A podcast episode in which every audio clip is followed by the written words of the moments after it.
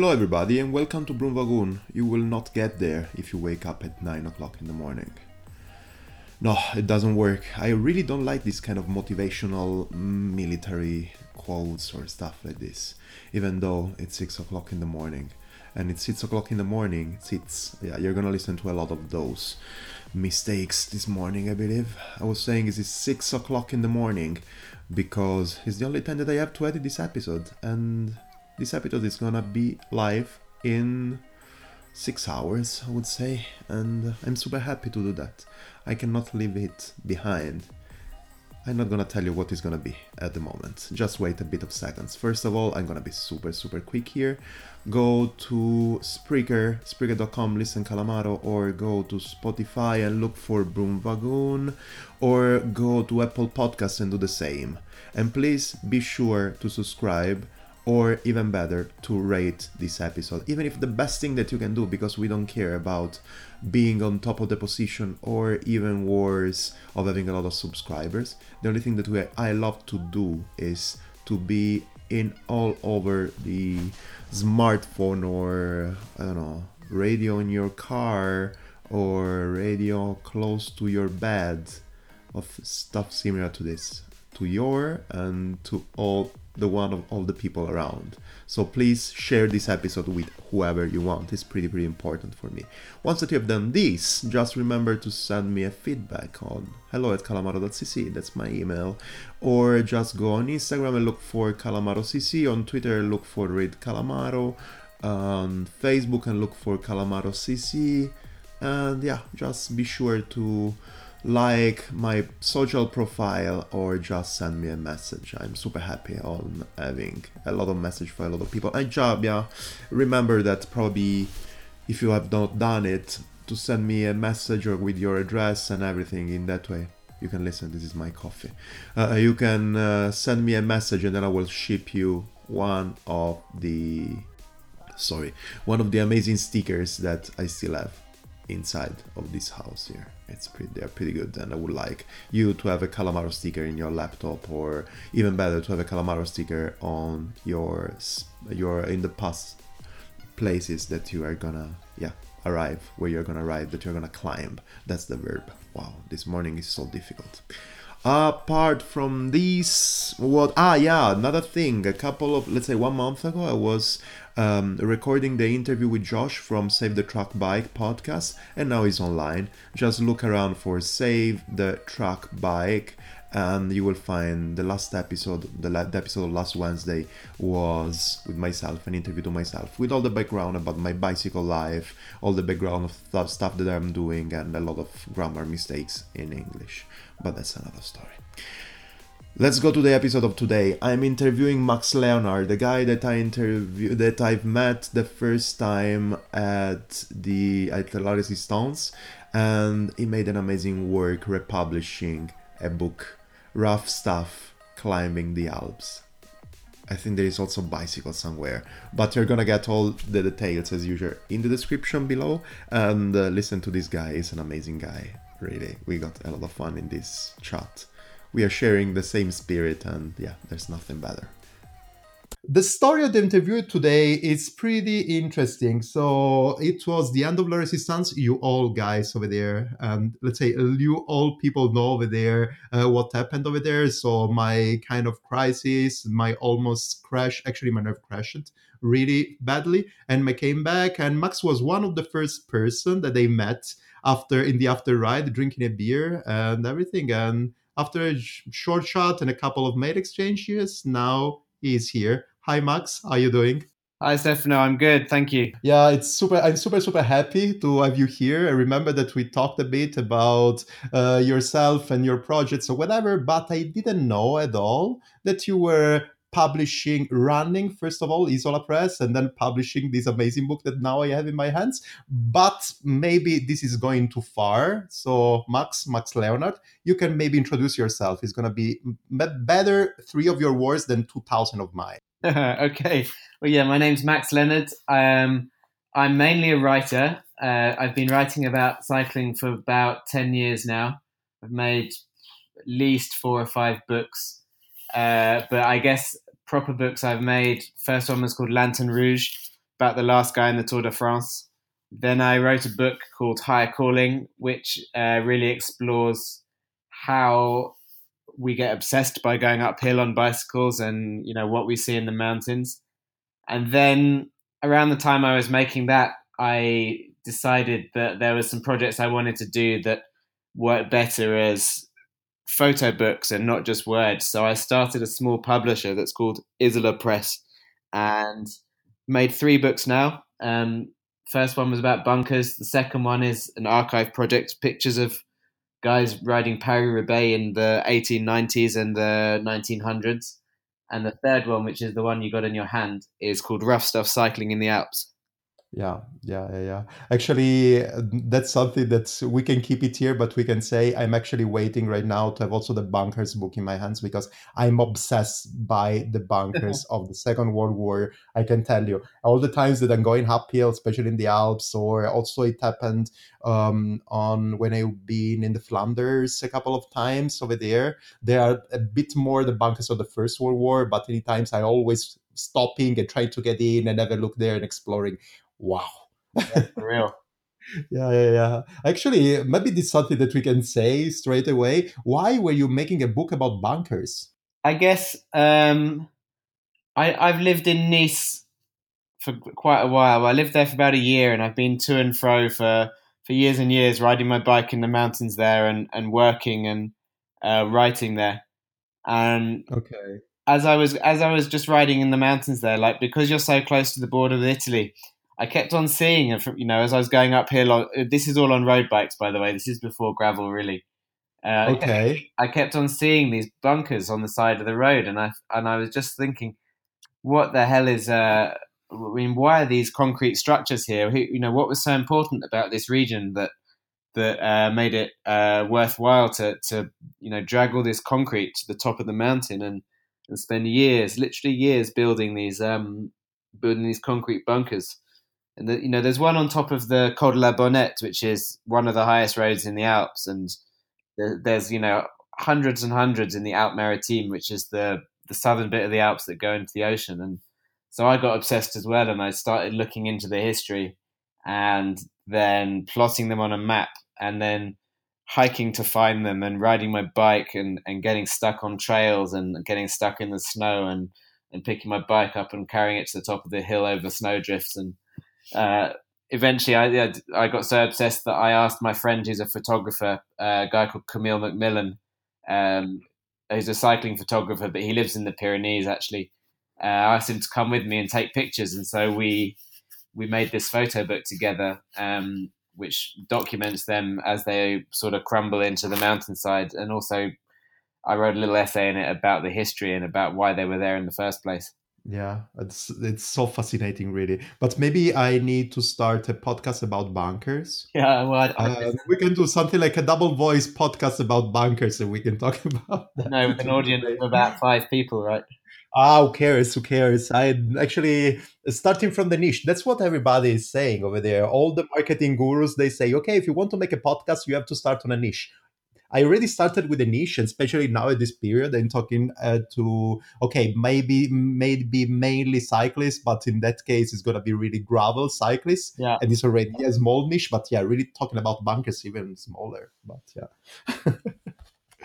Great, but yeah, let's go back then to the amazing book that I have here in my hands. Probably you over there, you can you can listen to um, yeah the noise of that. And I'm talking about rough stuff cycling in the Alps.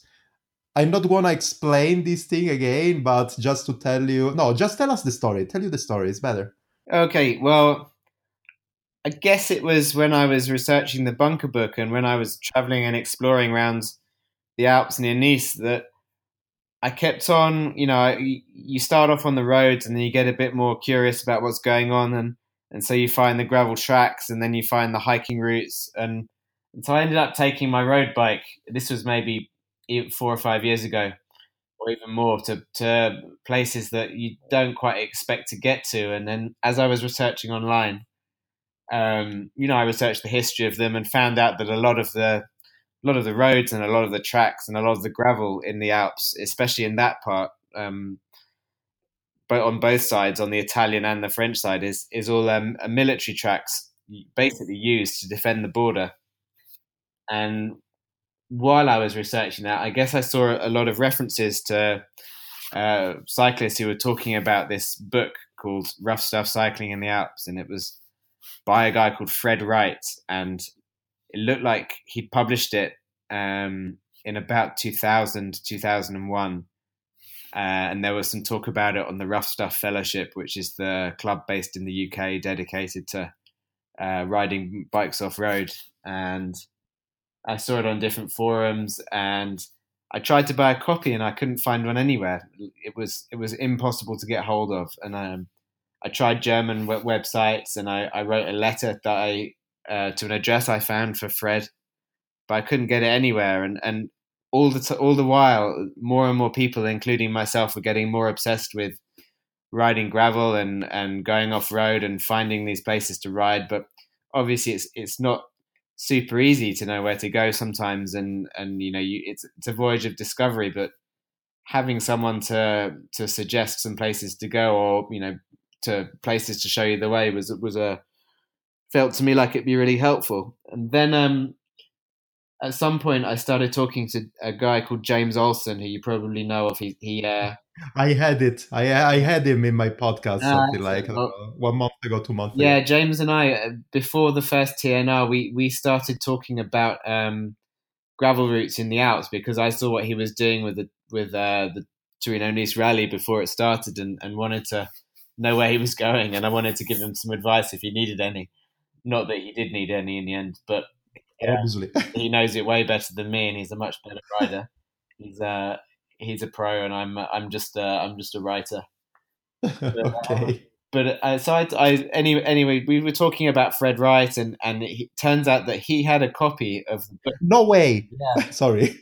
okay. Well, I mean, and for for James as well as a lot of other people, this book has been an inspiration. If if you've got one of the hundred copies that Fred made in two thousand and one uh, you really treasure it. And yet Fred wrote it on his local uh, library computer, and he and he printed it at the local stationery shop, and he bound it there. And so it's it's an incredible, like very low tech book made of A4 paper, printed like on a Word document, word processor. And he made about a hundred, okay. and that was it. And James said that he'd been in touch with Fred, and James lent me his copy of the book I emailed Fred, who is now 82. Okay. Asked him if it would be okay with him to republish, and that's really how it started. It was it was thanks to James, uh, thanks in part um, to Stefan from Pannier, who got behind the project quite quickly and um, was really enthusiastic and helped me publicize it. But really, it was me taking the lead from those guys and talking to Fred and then running a Kickstarter and taking off like that.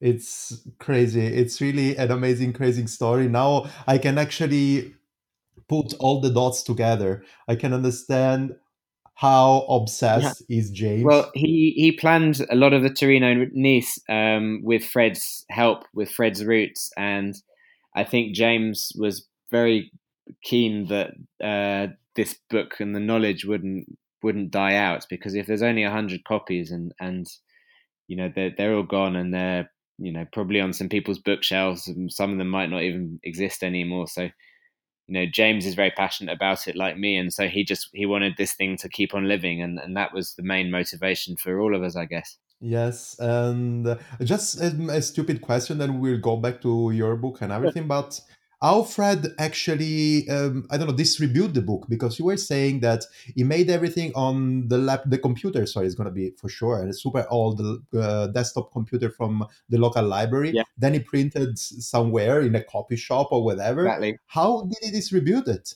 Uh, well, through the Rough Stuff Fellowship. He. Um, ah, okay. Yeah, I think I. I don't think he was uh, part of the organization of it, but um, all these routes that the routes aren't all Fred's. He collected them together from different people, and a lot of them were Rough Stuff Fellowship members over a, a period. You know, I think the oldest routes in the book are from the 1950s, and uh, they were collected together at first by a guy called Clem Clements, who was the Rough Stuff Fellowship um, secretary for a long time, and he made some.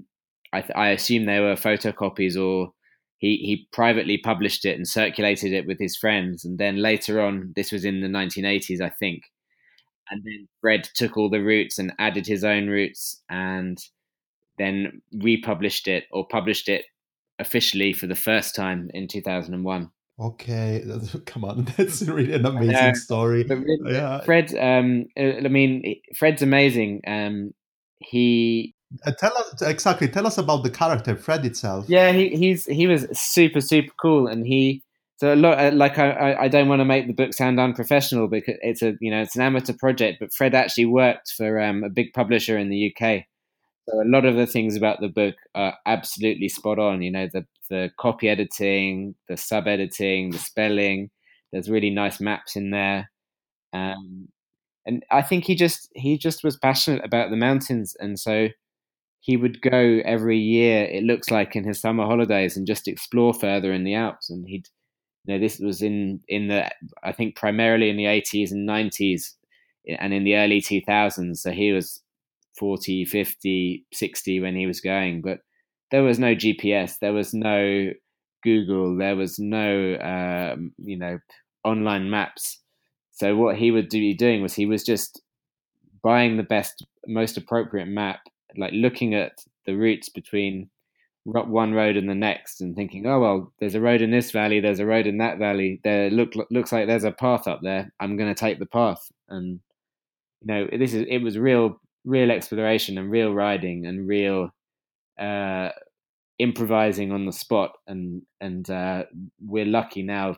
I mean, I really like all the modern tools we have. I think GPS is obviously fantastically useful, and I like sharing information, and I like uh, everything you can do to make sure that you're not going to get into trouble or you're not going to, you know, end up a, you know, ten kilometers up a dead end. But, but um, you know, for Fred to go and do that and then to pass on this information that he got from just his raw experience is is pretty amazing.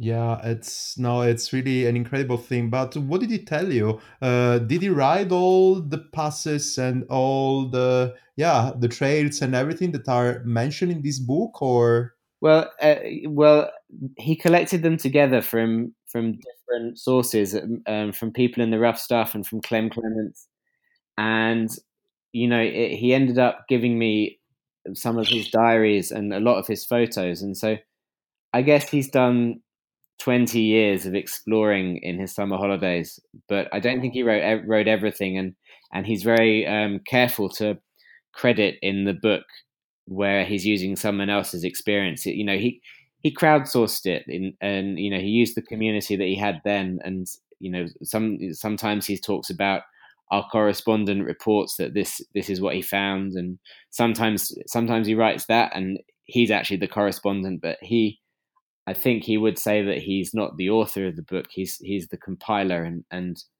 um, he was bringing together the the community's knowledge. And so when I republished, I w- really wanted to bring new routes into it and to bring new people in and and to you know, get that community sense. And I, and Fred was very keen that we. Uh, we add to it and you know keep it going and, and make it bigger and make it better yeah, yeah, yeah. Um, just maybe uh, something that I want to try to understand because, uh, yeah, let's say uh, my orientation is not the best one, but uh, having this book, let's say I have in my bookshelf, I have this book. Actually, now I have it in my hands.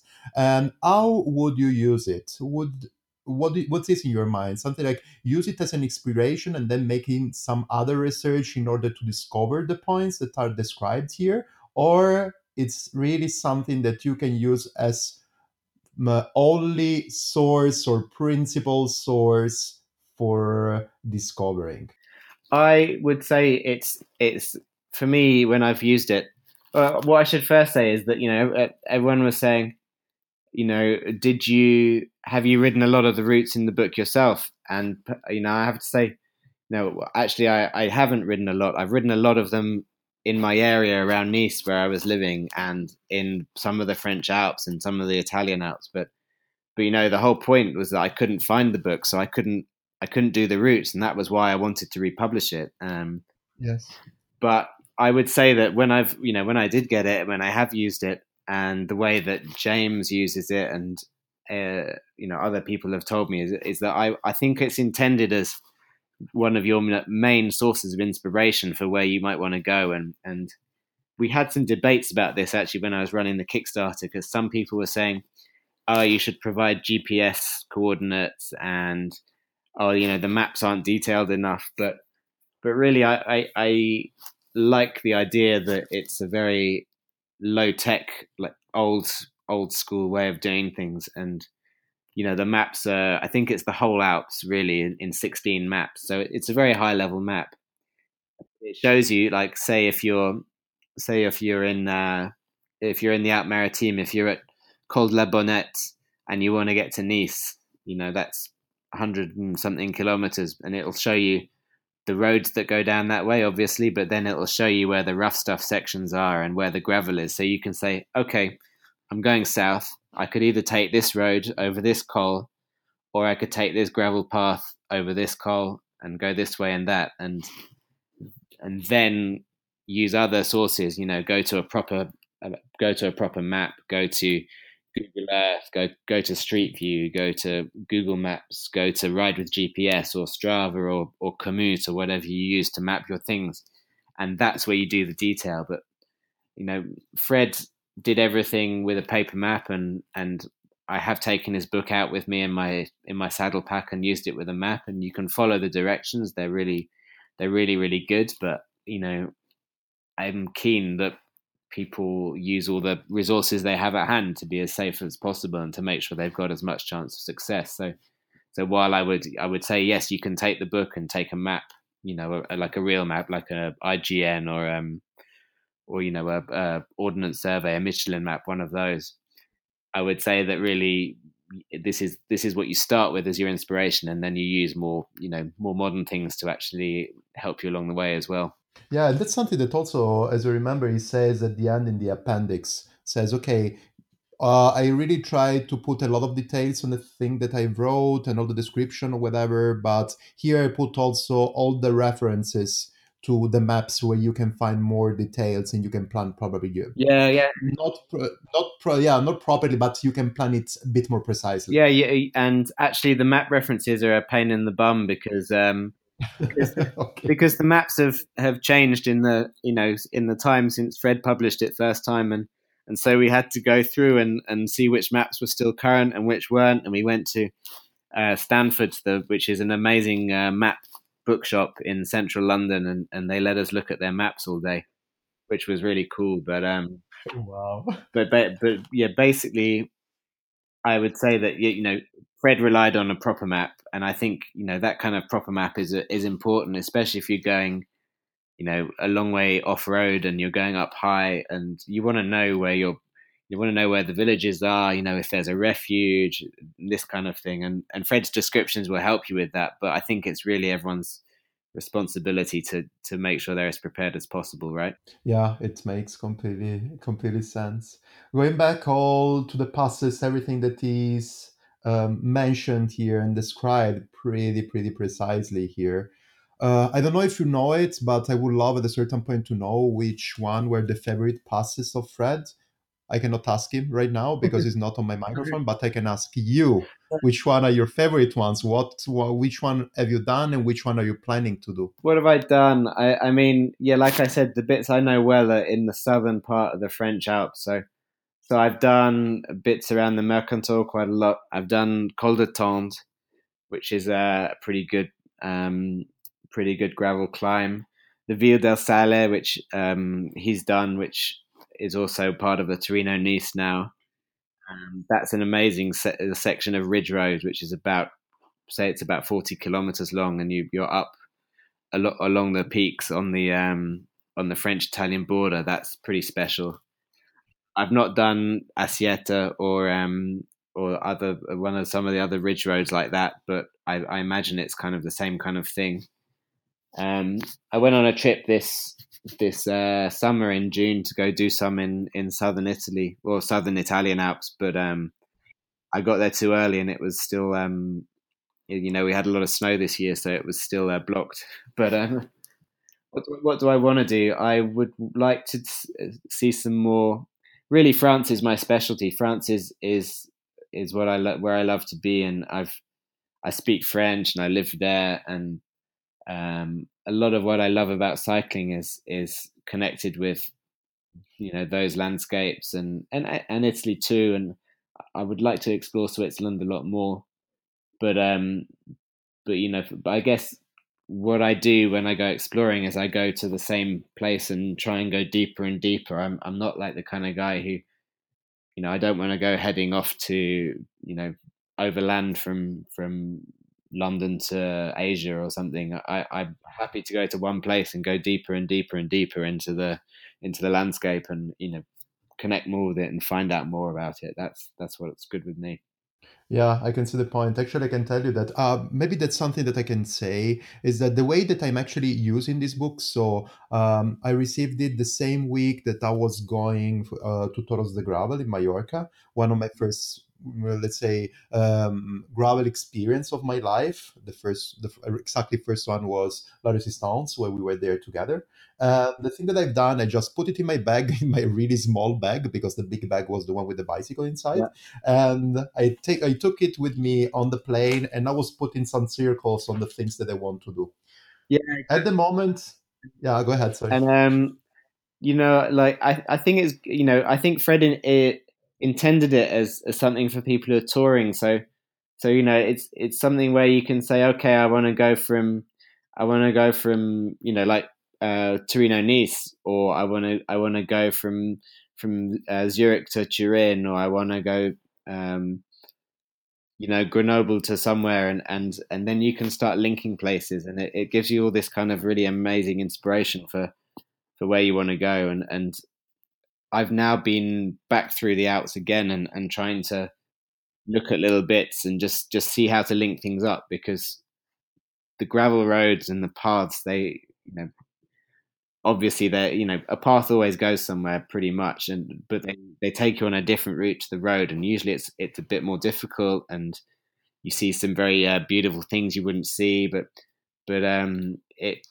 it really helps me understand how the Alps work, if you see what I mean. To, to, to go from these roads that I know well, like you know, you know, I've been on Izoard or Galibier or something like that a lot of times, and I've been guiding people there and that kind of thing. But but if you do that a few times, and then suddenly you take a road and you go left, and you go up over a different col, and you come down on a gravel track somewhere else, and and it really sort of helps you understand how it's put together. And and for me, that's very inspiring. Yeah, yeah, yeah, it is. Actually, I'm more on the person on doing something like, I don't know, backpack at the moment, I would say. Uh, doing backpacking, so taking something like one week, several days, so something like a bit more experience like the Torino Nice that you were mentioning before. I'm more something like, okay, going and explore, taking a full day or maybe a weekend and exploring one place. Yeah. So instead of moving from one side to the other, uh, probably because I'm still not too much too experienced in mm. order to do that. But it's something that is gonna change. Mm. So that's why it puts only some circles around the stuff that I want to do. And I know for sure that that's something that I wanted to do on the road since a long time. Is the Col de la Croix. Okay. Yeah. Yeah that's something that I would love to do. Really, I actually really now moving the pages in that way and try to see what I want to do. Jaffrou, the same. I've done it as well on the road, but I would love to do also the gravel part. And then obviously there is the Klausen Pass and the Pragel Pass. There is actually a way that uh, yeah links one to the other and then yes, all the parts over there in uh, in Switzerland, and then obviously the thing that I would really want to do is going in, in uh, down to Italy and do all the path, uh, the the path and the trails that you will find in the Dolomites. Yeah, and and I, I think if you want any advice, let let me know. But the, the Fred's descriptions are actually really funny about the places he's been, and, and he he likes things that are very hard. Like, you know, he'll carry his bike up incredible tracks that you know I don't think anyone ever thought a bicycle. Eh, you know, he just was riding a Raleigh touring bicycle with with 15 gears and panniers, and he would actually wear a rucksack.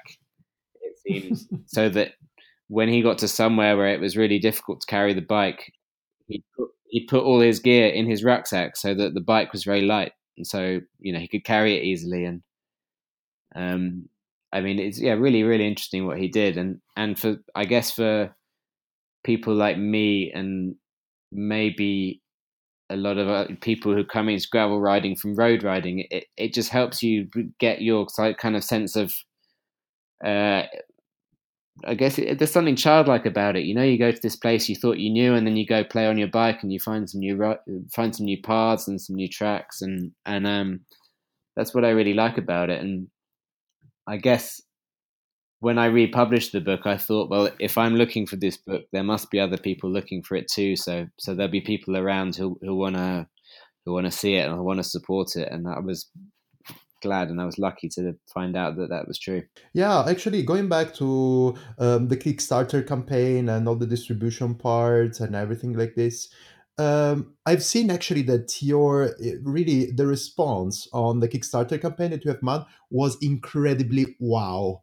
Really was something I don't know if you were expecting something like this, but it was amazing. What do you think that people were looking for? So because I, it's something like the thing that I I've seen, it's something like maybe analyzing it or whatever. It's something like people were looking for a book like this or this. I don't know if this exact book or book like this or whatever, because they were really in the way on their way to exploring new things or stuff like this. Did you get the same feedback from people, or you've seen or you felt something different? No, I, I agree. I mean, I think that you know, gravel riding is something, or whatever you want to call it, has something that has grown over the past few years, and, and I think we were at a point where where people really wanted to find something like this, and I, I knew that, you know, me as as I got, you know, I was writing a book about the Alps anyway, and about mountains, uh, more from a road riding angle, and and I was I kept on finding I was being dragged into these side explorations of you know things I wanted to find out and things I wanted to know and places I wanted to go and and finding references this references to this book that I wanted to see but I couldn't. And and I knew that that you know if, if that was me I wouldn't be the only guy. I'm not like I'm not a unique genius in that way. Um, so so I, I, thought that as gravel as that kind of riding and bike packing and that that kind of spirit was growing that there'd be people who wanted to. Um, but I guess uh, you know it was the right thing to do at the right time, and and I have you know because I've written some books before, I have some good you know I have a few people that follow me. I, I have I've written for magazines. I've I've got friends at you know some companies around you know around cycling and uh, I'd worked with Stefan from Pannier CC before, and so I I thought, well, if I'm looking for someone to partner, then you know he seems like the right person in exactly the right place and you know then he brought his audience to it as well so so i knew that i knew that i that there was a community who'd be interested in it and there so on on the kickstarter i just tried to do the best kickstarter i could um i set a very low target because you know really i was i thought i'm i was wanted to do the book anyway it was just a question of getting as much support as possible at the start to make it as, as easy a process as possible. And I, I thought I was going to get my original target, which was which was enough to make about hundred books. But in the end, on Kickstarter, we we made well about seven hundred people uh, committed to it, which was uh, I didn't expect it to happen that much or that fast, but I, I knew that it was an idea that was uh, that would find an audience. If you see what I mean. Yeah, yeah, yeah. I can see the point. Yeah, we'll go a bit more on your personal side right now, and then we can still talk about the book maybe at a certain point at the end. Sure. The thing that I wanted to ask you at the moment is actually um, okay, um, we know that actually um, you are an explorer. Um, at the moment, I can see you something like an explorer, discovering new places with your bicycle, or whatever. Before you were mentioning that you were a road cycling at the cyclist at the beginning but what which one was the trigger for you from moving from yes road cycling to gravel cycling i have something like a claim a subtitle i would say of the podcast i got it actually while i was riding uh, gravel mm-hmm. uh, two weeks ago that is you would not get here with a road bike So this is kind for my for my, my idea something like a claim that you can put on gravel riding. You will never reach some points with a normal carbon fiber, uh, really stiff bicycle. Yeah, it's more about the exploration. Was it the, the same thing for you? Yeah, it, it was, and it was it was a question of not doing the same things over and over again. You know, I've been lucky to to work in cycling, and I've I've worked at the Tour de France a couple of times, and and my first experience in the Alps was on a road bike. I did a charity ride from Geneva to Nice, and then, you know, since then I, have I've done those same passes, uh, lots of them, quite a lot of times, and um, I guess it was just you know you, you can't do the same thing, or at least for me, I can't do the same thing over and over again and still still feel so engaged with it. And so, you know, if, if you it's that it's a cliche, but you know, you're you're you come to a junction and usually you turn right, but then one day you decide to turn left, and, and it's just you always want to see something new and what what's around the corner and what's over that hill, and you know, if you go up there, then what happens and it's it's the same with with uh, it's the same kind of motivation with the bunkers or some stuff like that. It's like if you're in the mountains and you're not looking at um, you're not looking at what's going on around you. You're not looking at the at the fort by the side of the road, or or you know looking uh, talking to the shepherd and asking him what's going on with his life, or or you know why is there this dam? Why is there a bunker? You know why is there even a road? Then that's the spirit in which I, I go riding. I've never been like particularly a competitive rider. I've never been into racing, and then you know there's only so much. You're right. There's only so much you can achieve with a with a normal road bike, and I spent a lot of time with a friend called Anton in Nice. Um, he was the first guy really to take me off road there, but this was this was way before gravel bikes were a thing, and and I remember one ride we did was pretty funny.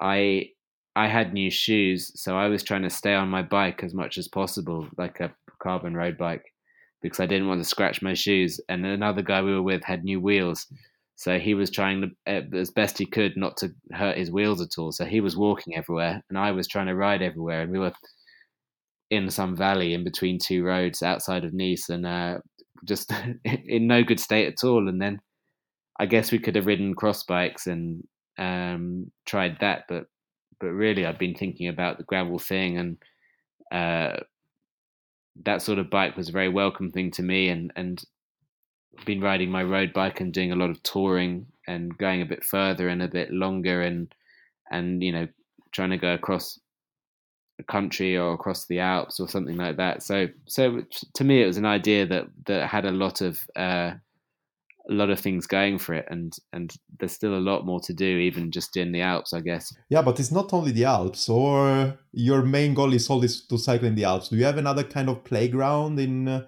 your daily riding habits? Oh i wish. I'm, I'm stuck in london at the moment so there's there's not very much here at all. There's richmond park victoria park. Yeah well uh, if you go out east into epping forest there's some trails that you can get on on a on a um, gravel bike if you've got the right tires and and it's not too muddy. But um, no, I mean I'm not I'm not a particularly epic rider. I, I wouldn't claim to be to be uh, pioneering anything or, or fast or. But I just you know I like France and I like Italy and and I, I'd like to explore more in Switzerland and I've I've done bits and pieces in Germany and I've ridden in the Pyrenees and in Spain, but but I guess I feel very European and I feel very connected to that part of the world and to the cultures around there. And and I, that's what I like exploring. And I'd go I'd go further and I'd go higher and I'd go harder but but you know this has a lot for me. Yeah I can see the point. You were talking uh, you were mentioning bicycles and road cycling and uh, road bicycles sorry and cross bicycle whatever. Okay we have to go to this question. Uh-huh. how many bicycles do you have in your cellar and which ones? Uh-huh. well right now I have I guess I have like three and a half if you count. I have an old Cinelli, but this is my carbon bike, which I haven't used for a long time, and it. Okay, it, it was way, your road bike. Yeah, well, say. that's that's my half a bike because um, actually I have uh, another road bike. It's a, a Ricky Feather steel bike um, made from XCR Columbus, which I actually had to give back to him for a little repair and a respray, and he must have had it for six months. And by the time I got it back, uh, I didn't, didn't want to ride my carbon bike ever again. I, I just fell in love with it again, and and so the bike made by Ricky Feather is is my main road bike. Then I have a Stinner Frameworks 650B um, gravel bike slash touring bike slash adventure bike, whatever you want to call it, um, which I've done quite a lot of like long touring on. You know, I've I've been across France, I've been through through Italy, that kind of thing. A uh, mix of road and gravel with you know slick tires, I guess. But then I've I've used it with knobbly tires too, and gone a bit more serious uh, on the off roads. And I love that bike too. And finally, round town here in in London, at least, I'm riding a Bob Jackson fixed wheel.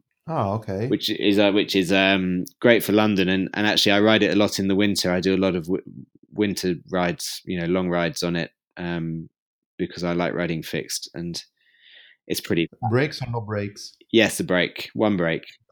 Okay, the front one. Yeah, okay. um, there's actually a long tradition in the UK of uh, club riders riding fixed wheel in in the winter, and and so we've always.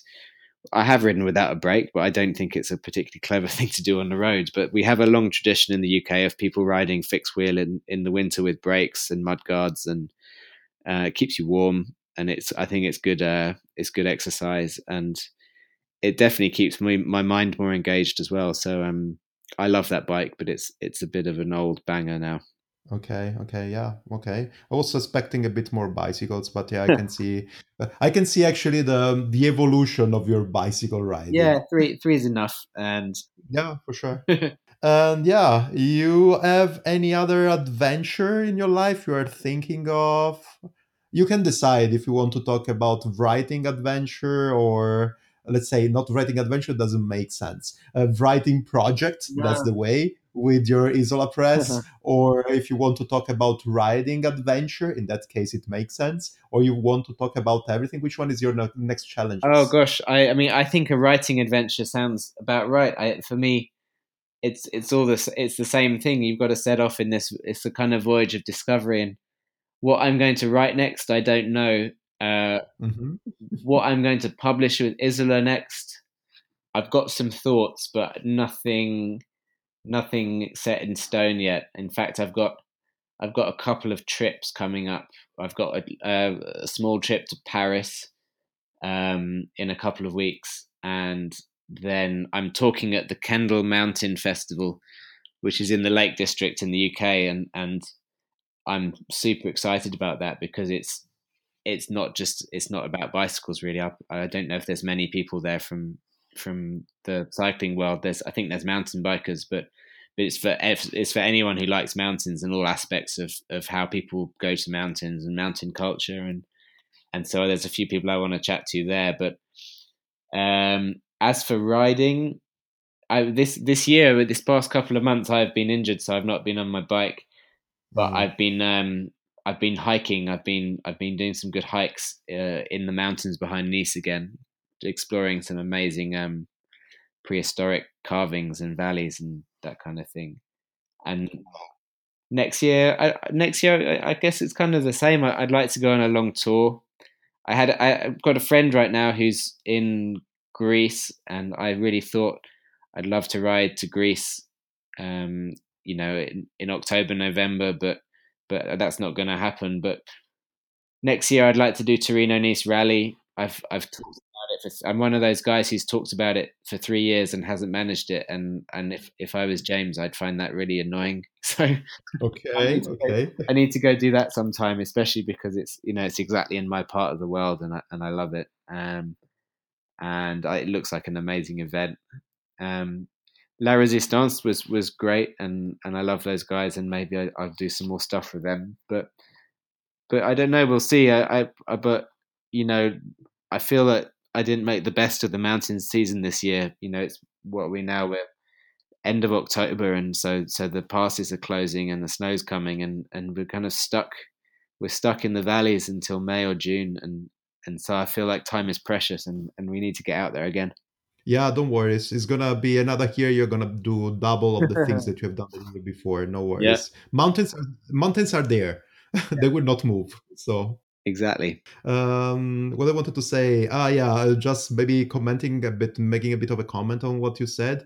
Uh, yeah, La Resistance. I think that I have something open over there, so I was planning actually to do it again next year Yeah. because yeah uh, having uh, let's say having the uh, this kind of crash that didn't uh, let me finish as i wanted this year Mhm. Um, yeah it's something that i would love to do and i would love to do it with another spirit. So for sure that is going to be there. And i have the same feeling as you. I've been talking about the torino nice. Now it has been a couple of years. I i'm talking with you right now about it. I've been talking with john john woodruff Yeah. because he has, he has done it a couple of times as well. And I've talked with James as well on this podcast. So yeah, but as I was saying, I still need to put this is gonna be a challenge. One of those things that I have to think, okay, that's something that I have to do and I have to kick off it properly, but I need to feel comfortable on the gravel rides Yeah, yeah. before that. Otherwise it doesn't work. Yeah, I, I, the trouble is, I really don't want to be one of those people that just talks about stuff uh, and then doesn't ever do anything. And so it's it's embarrassing to me that I've talked about it so much. But okay, now now I've put it on tape. Uh, I'll go, have to go do it next year. Okay, I'm gonna actually make this recording is gonna be done right now, and actually we're doing it. Then I'm gonna put everything online, and then together I'm gonna actually we put together an email. I'm gonna send the email to James and to you in CC saying, okay, it's here, James. Then Max is gonna come and make the Torino Nice this year, next year. this is our this is our official pledge. Exactly, it's here. Also, because I believe it's really the perfect summary of all the things that we talked about today. Uh, and it's discovering gravel rides, discovering riding in the mountains. It's something that all of us love, right? Yeah, and I think the spirit of it as well. It, it just you know I I've been in Nice when everyone's arrived, and it's just a ma- you know it's a nice community event, and and everyone's hanging out, and it's it's just friendly, and and I think that's the spirit in which I like to ride. So so it feels a Yeah. good thing. Yeah, and actually, I can see because there are several events, I would say, around the world.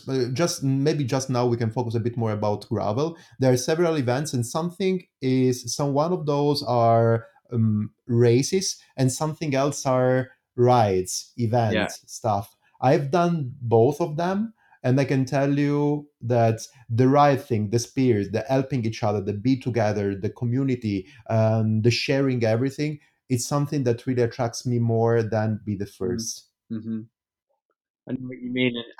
I, I, I like the I, the idea of the events where there's you know you get a bit of competition, but also a bit of bit of chill time, like the um like Chilcoot or or Grinduro. But uh, I, I'm not very good at joining in at stuff because I, I guess because sometimes you know when you're a writer, you spend a lot of time. You have to be on your own, so so I, I kind of miss some of those community things sometimes. But I'd really like to get more involved.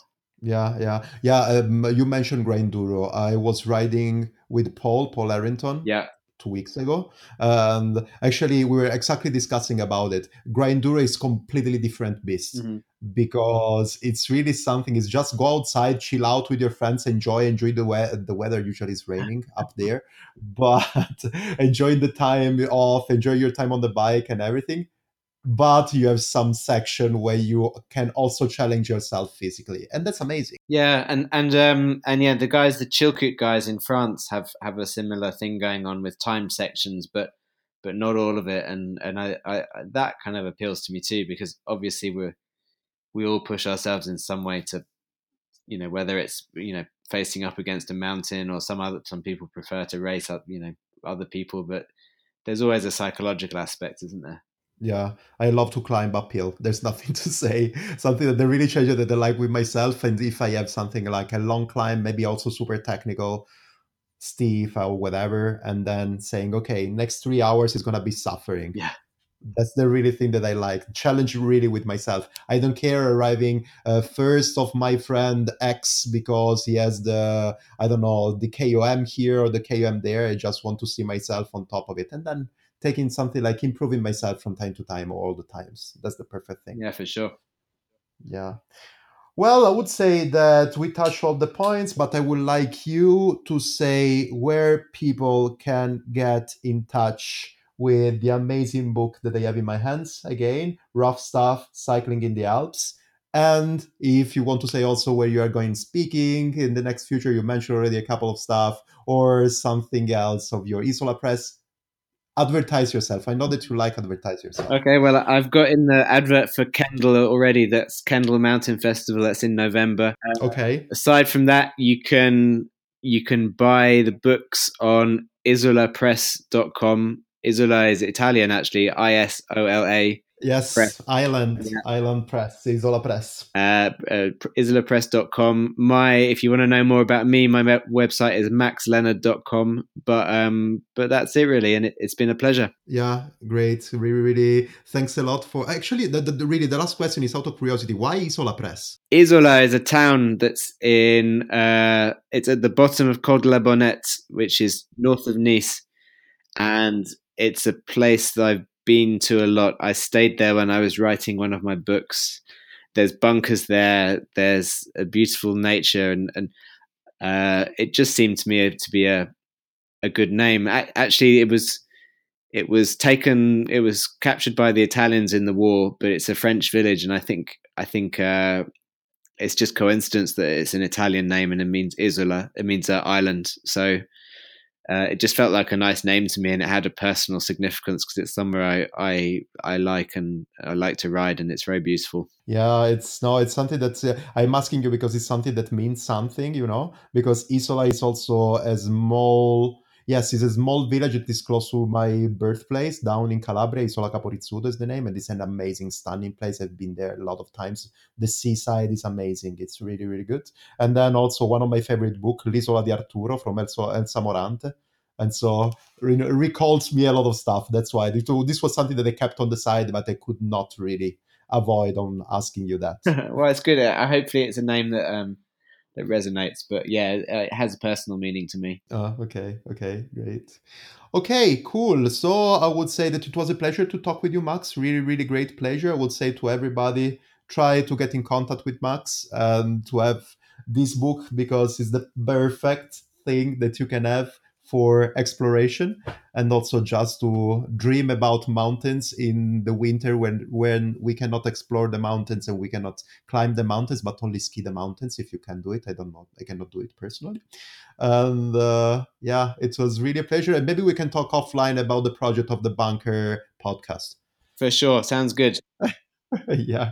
Great max. Thanks a lot. Yes stefano This chat with Max was really inspiring as usual. Now, I really want to pick up my 3T Explorer and go up to the Alps, but it's not possible because I already know it's covering the peaks of the mountains. But soon it's gonna come, spring is gonna come soon, like sun is gonna come as well because now it's completely dark. Thanks a lot for listening, especially this outro and also the intro of this sleepy episode. At least sleepy for my voice, but amazing episode thanks to Max.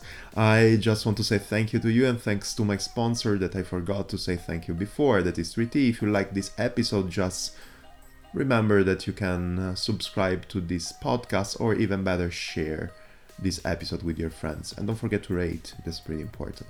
Another thing is just go to yeah you are already here but in case you forgot where you are like i do at the moment go on broomwagon uh, in spotify or apple connect and subscribe and especially share this episode with everybody. Please do it. Or just go on spreaker.com slash listen calamaro for all my episodes and all my yeah, all my episodes, all my podcasts, not only of this, but also of Spin Cake. It was my first podcast, the first podcast of my life. All the same are the contact hello at calamaro.cc, my email, send me a message with your address. I'm gonna ship you as soon as I can some stickers and then also remember that you have instagram.com slash calamarocc calamarocc on Instagram read calamaro on Twitter and uh, Calamaro CC also on Facebook. That's it for this morning. I'm going editing this episode. Kisses.